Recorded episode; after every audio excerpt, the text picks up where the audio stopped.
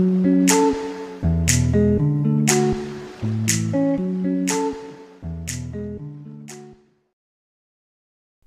j'espère que vous allez bien. Je vous retrouve aujourd'hui pour un nouvel épisode de podcast. Je suis un peu en retard sur le planning que je m'étais donné au départ, puisqu'à partir de maintenant, je voulais poster tous mes épisodes les mardis matins. Et cette semaine, je n'ai pas eu d'inspiration pour faire un épisode avant aujourd'hui, donc je le fais aujourd'hui et j'espère pouvoir le poster demain. Et la semaine prochaine, j'espère pouvoir reprendre le rythme euh, du mardi matin. Mais je ne garantis rien parce que je préfère prendre le temps d'avoir un sujet à aborder qui me tienne vraiment à cœur plutôt que d'enregistrer quelque chose juste pour enregistrer. Et aujourd'hui, j'avais envie de vous parler du sujet qui est l'humiliation. C'est un sujet auquel j'ai beaucoup réfléchi ces derniers temps parce que c'est un sentiment que je connais un petit peu trop bien à mon goût et c'est vrai que jusqu'à présent, et un petit peu comme tout le monde je pense, c'est un sentiment que je cherche à fuir au maximum et j'essaie de ne jamais me mettre dans une position où potentiellement je pourrais être humiliée. Et plus j'y ai réfléchi, plus j'ai fini par me dire que finalement l'humiliation, c'était bon signe en fait, de se sentir humilié. Et là, je pense que tout le monde se dit, qu'est-ce qu'elle raconte Ce sentiment est horrible, hyper désagréable et absolument pas bon signe. Mais on va débattre de tout ça, je vais vous expliquer un petit peu en différents points comment j'en suis arrivée à cette conclusion. Et n'hésitez pas à me faire des retours si vous n'êtes absolument pas d'accord avec moi et avec ce que je dis. C'est toujours hyper intéressant et je suis la première à pouvoir changer d'avis de toute façon. L'humiliation, donc si je dois la définir, c'est donc un sentiment de honte qui résulte d'une certaine cause. Et c'est important cette définition-là parce que on voit bien que ce sentiment-là, il ne vient pas tout seul, il ne naît pas en nous sorti de nulle part, entre guillemets. Et il attaque l'ego de chacun d'entre nous finalement. Quand on se sent humilié, c'est qu'on a été touché dans notre ego. Et je ne sais pas si certains d'entre vous s'intéressent euh, au développement personnel, mais c'est quelque chose qu'on nous répète beaucoup quand on s'intéresse un petit peu à tout ça, que le concept d'ego et, euh, et l'ego chez l'être humain, c'est une des pires choses pour nous et, euh, et pour notre bien-être et pour euh, notre épanouissement. Alors par certains moments, il peut nous aider à combattre certaines situations, mais globalement, il nous pousse à faire euh, des choix relativement malsains pour nous, puisque l'ego va, va, nous pousser globalement à à mentir, entre guillemets, à, à sauver en fait. il va essayer de se sauver tout le temps. Notre ego va essayer de se sauver tout le temps et pour ça, il peut mettre en place tout un tas de stratégies, de mensonges, comme je disais, mentir aux autres, se mentir à soi-même. Et quand on est humilié, en général, c'est que quelqu'un ou quelque chose est venu toucher à notre ego. Et c'est là qu'on se sent très mal. En vrai, quand on se penche un petit peu sur la question, on se rend compte rapidement qu'il y a pas mal de types d'humiliation différentes, bien que le sentiment reste le même à la fin du compte. Mais on peut se sentir humilié pour plein de raisons complètement distinctes. Par exemple, on peut se sentir humilié quand on a je sais pas moi, porter une jupe qu'on aime beaucoup mais qui ne rentre pas forcément dans les critères de la mode actuellement, et on va à l'école ou au bureau et quelqu'un se moque de nous euh, de façon plus ou moins euh, méchante, parce qu'évidemment quand on est à l'école ça peut être très méchant, en général quand on est adulte c'est fait avec euh, un peu plus d'humour, sous couvert d'humour en tout cas, mais le résultat est en général le même. On peut se sentir humilié quand on tente quelque chose et que euh, ça n'aboutit pas. On peut se sentir humilié quand on rate quelque chose aussi, euh, cette humiliation de défaite finalement qu'on peut avoir euh, lorsqu'on rate un examen ou lorsque, je sais pas, moi je suis pas sportive, mais j'imagine que les personnes qui jouent à des sports en équipe, s'ils réussissent pas à leur coup et que l'équipe perd, ils se sentent humiliés. Et en fait, si on regarde dans tous ces types d'humiliation, l'humiliation vient finalement du regard des autres. C'est-à-dire que c'est un sentiment qui naît parce que on s'est mis à nu à un moment donné d'une manière ou d'une autre sous le regard des autres. Et c'est à ce moment-là, si le résultat n'est pas conforme à ce qu'on souhaitait et ce qu'on imaginait, c'est à ce moment-là qu'on se sent humilié. Alors qu'en réalité, par exemple, si on reprend l'humiliation de défaite, donc par exemple si on rate un examen ou on rate euh, un but, vraiment, je parle de quelque chose là où je peux pas m'identifier, mais peut-être que ça parle à d'autres personnes. On se sent humilié uniquement si on nous regarde, premièrement, mais uniquement également si on a fait de son mieux.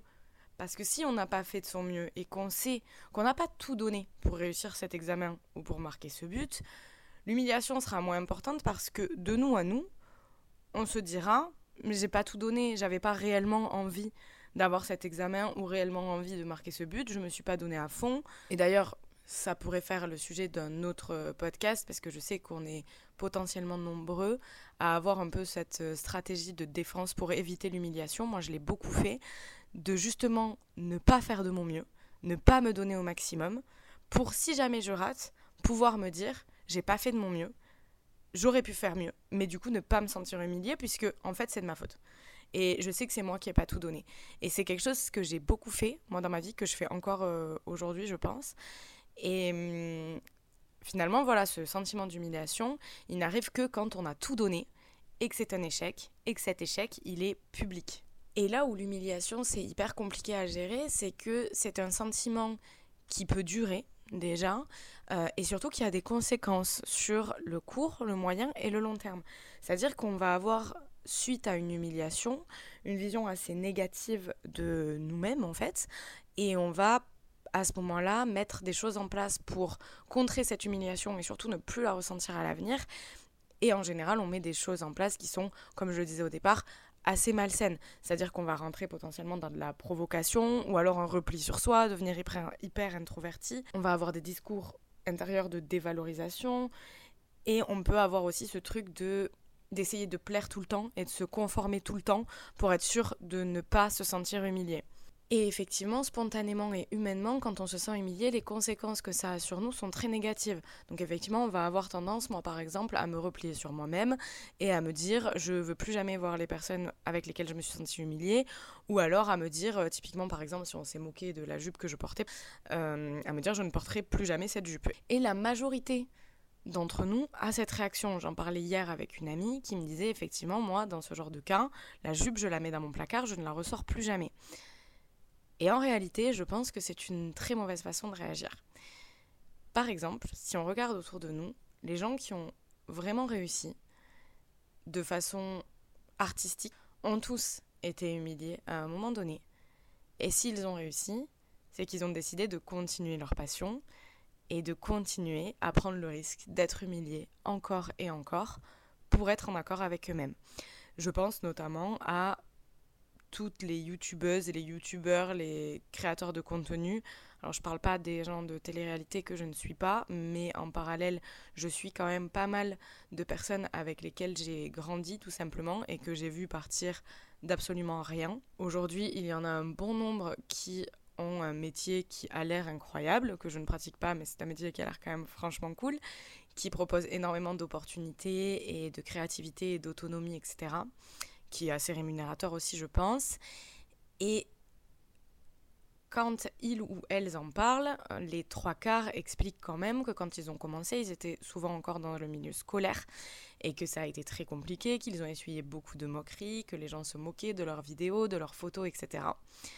Et je me dis la force mentale qu'il faut pour continuer à exercer sa passion quand autour de soi tout le monde se moque de vous, c'est hyper compliqué et je suis hyper admirative de ces gens-là et euh, je pense qu'ils méritent vraiment ce qu'ils ont aujourd'hui parce que avoir eu cette force de caractère, c'est très impressionnant, surtout quand on est jeune, puisqu'effectivement, quand on est jeune en général, quand on ressent un sentiment d'humiliation par rapport au, troupeau, à la meute euh, qu'il y a dans notre collège ou dans notre lycée, peu importe, on a tendance juste à tout arrêter, à essayer de se faire oublier.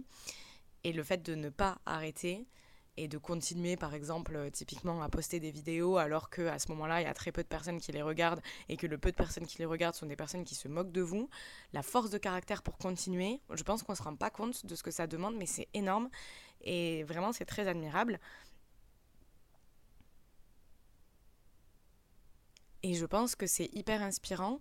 Là, je parle d'un sujet que je connais puisque je, voilà, je suis pas mal de, ces personnes-là donc j'ai pu entendre euh, le, récit qu'ils font euh, de leur début, etc. Mais je pense que c'est valable pour à peu près toutes les personnes qui se sont lancées dans l'entrepreneuriat, qui ont lancé des projets auxquels potentiellement personne ne croyait. Alors en général, c'est pas forcément aussi public que de faire des vidéos sur YouTube par exemple, mais l'humiliation, ça peut venir aussi du cercle familial, du cercle proche, amical, etc. Et finalement, si on y réfléchit, toutes les personnes qui ont réussi en ces termes-là sont des personnes qui ont accepté l'humiliation et qui ont décidé de continuer malgré tout.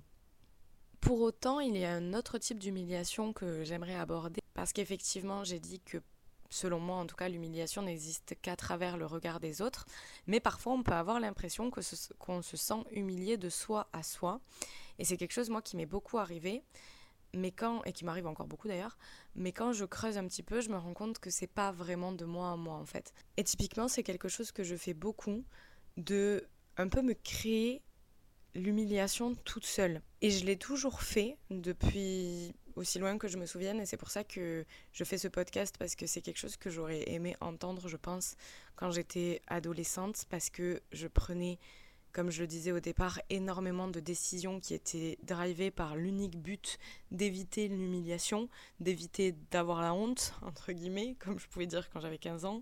Je me sens vraiment très vieille quand je parle comme ça, mais c'est pas grave.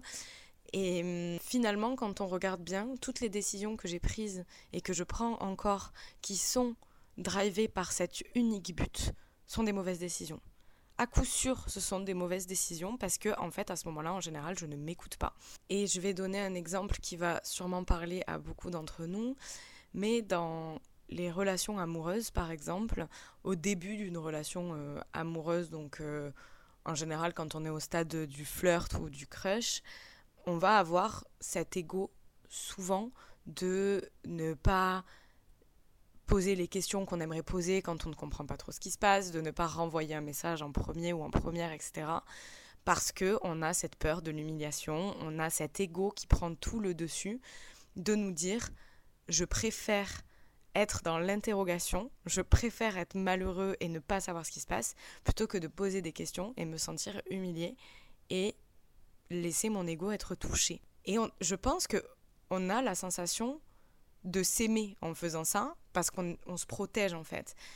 Mais à quel point on ne s'aime pas pour faire ça justement, pour préférer se torturer plutôt que de laisser quelqu'un ou quelque chose égratigner un petit peu notre ego qui de toute façon, dans un monde idéal, ne devrait pas exister. Et là où je voulais en venir, c'est que je trouve qu'on est particulièrement dur et surtout peu lucide avec nous-mêmes parce que si on regarde bien, dans ces cas-là, on a la sensation, nous, de se protéger, de prendre une décision qui est bonne pour nous et qui va nous faire éviter l'humiliation qu'on ressentirait potentiellement si on ne reçoit pas la réponse qu'on veut, par exemple.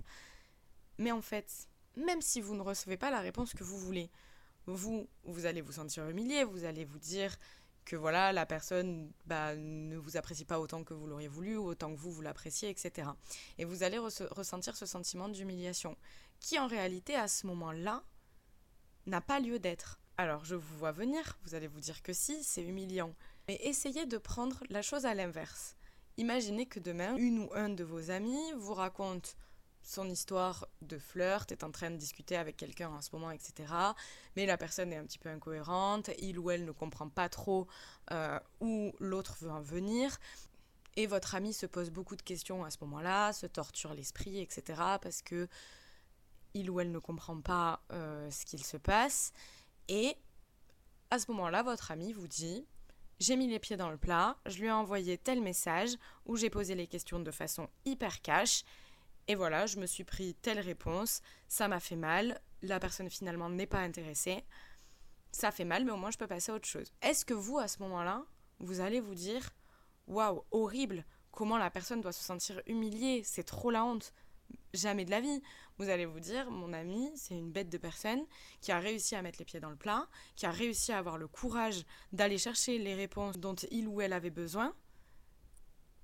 Et vous allez être généralement plutôt admiratif de ce move-là, en fait.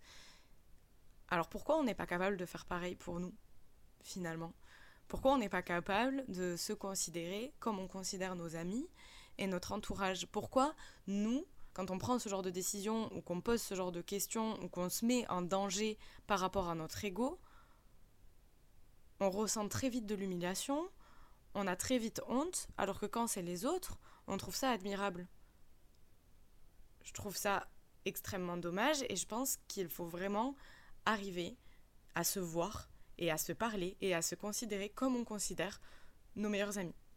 Et ça, c'est quelque chose que je me répète souvent parce que personnellement, ces derniers temps, je peux parfois, de mois à mois, toute seule chez moi, me sentir humiliée quand je fais le point sur ma vie. Et c'est un constat qui n'est pas super agréable à faire, on va pas se mentir.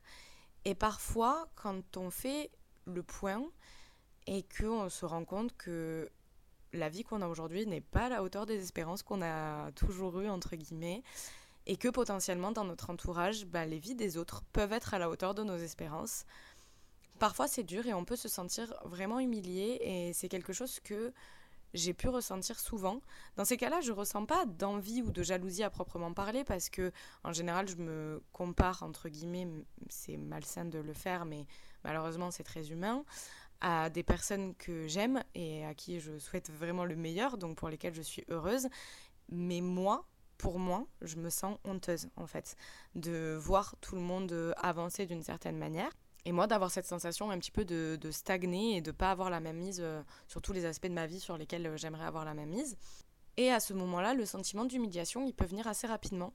Je peux me sentir honteuse et me sentir complètement en décalage et me dire qu'en fait tout le monde doit se dire que c'est la honte, etc.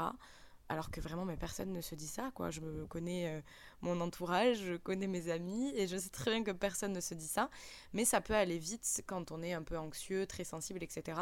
D'avoir cette euh, sensation-là. Et le constat quand je creuse ce type d'humiliation-là est finalement le même que celui que je fais depuis le départ euh, de ce podcast. C'est que, en réalité, encore une fois, si c'était quelqu'un d'autre, jamais je me dirais qu'il y a une humiliation à ce chemin de vie qui peut être euh, différent, ou jamais je me dirais que c'est la honte. Tout simplement parce que je me dirais, la personne en face de moi, elle suit son propre chemin. Elle ne décide pas de se conformer absolument à la société, quitte à prendre des choses ou à faire rentrer des gens dans sa vie qui ne lui correspondraient pas juste pour coller au schéma, elle reste fidèle à elle-même et c'est beau en fait. Donc peut-être que ben, la vie ne lui amène pas ce qu'elle attendait au moment où elle l'attendait et au moment où la société l'attend, mais tant qu'elle ne se trahit pas et qu'elle ne cherche pas à se conformer quitte à être ou à faire quelque chose qui lui correspondrait pas, je trouve ça plutôt admirable encore une fois. Mais quand c'est soi, c'est compliqué c'est compliqué parce que on se sent, je pense, déçu, on est dans l'attente de quelque chose et, et on se sent facilement humilié, tout comme là par exemple le fait que je me retrouve au chômage alors que j'ai littéralement tout fait en termes d'études, etc., pour ne pas me retrouver dans cette situation aujourd'hui. Et il y a des moments où je me sens humiliée de cette situation, alors que je n'y suis pour rien, ce n'est pas de ma faute, ce n'est pas mon travail qui a été remis en cause déjà premièrement, mais c'est vrai qu'aujourd'hui je pourrais prendre entre guillemets n'importe quel emploi juste pour me conformer et me dire que je ne suis pas au chômage et que je continue d'avoir un travail tout simplement, un rythme, etc. Mais je refuse de me dire que je vais donner 35 heures de mon temps par semaine pour quelque chose auquel je ne croirais pas, pour un projet qui ne me plairait pas, pour un salaire qui serait selon moi pas correct par rapport à ce que je sais que je peux apporter sur le marché du, travail, par rapport à mes expériences, à mes diplômes, etc. Et je refuse en fait de me conformer et de prendre quelque chose qui ne me correspondrait pas juste pour me conformer. Et j'essaie de m'en rappeler et de me dire que c'est pour ça que j'en suis là aujourd'hui. C'est parce que j'essaie d'être euh, fidèle à moi, à mes valeurs, à ce que je pense valoir aussi. Mais parfois, le sentiment d'humiliation est plus fort que ça. Et hum, je pense que c'est vraiment dommage parce que c'est un petit peu de l'auto-sabotage finalement. Et J'espère que entendre ça, si quelqu'un est dans la même situation que moi, sur un autre sujet ou sur le même sujet, peu importe, ça pourra euh, vous aider à relativiser et à inverser un peu la tendance de, de cette pensée-là, en fait.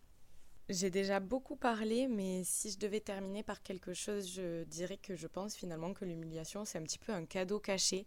Et je pense que comme ça, ça peut heurter la sensibilité de certaines personnes et j'espère que c'est pas le cas. Mais je pense que quand on ressent ce sentiment d'humiliation, c'est important de se rappeler qu'on le ressent en réalité parce qu'on a été fidèle à soi-même et que on a fait quelque chose auquel on croyait, on a porté un vêtement qu'on aimait, on a défendu une opinion en laquelle on croit et peut-être qu'on n'a pas eu le retour attendu, peut-être que certaines personnes se sont moquées de nous, mais nous, on a été fidèles à nous-mêmes et c'est le plus important.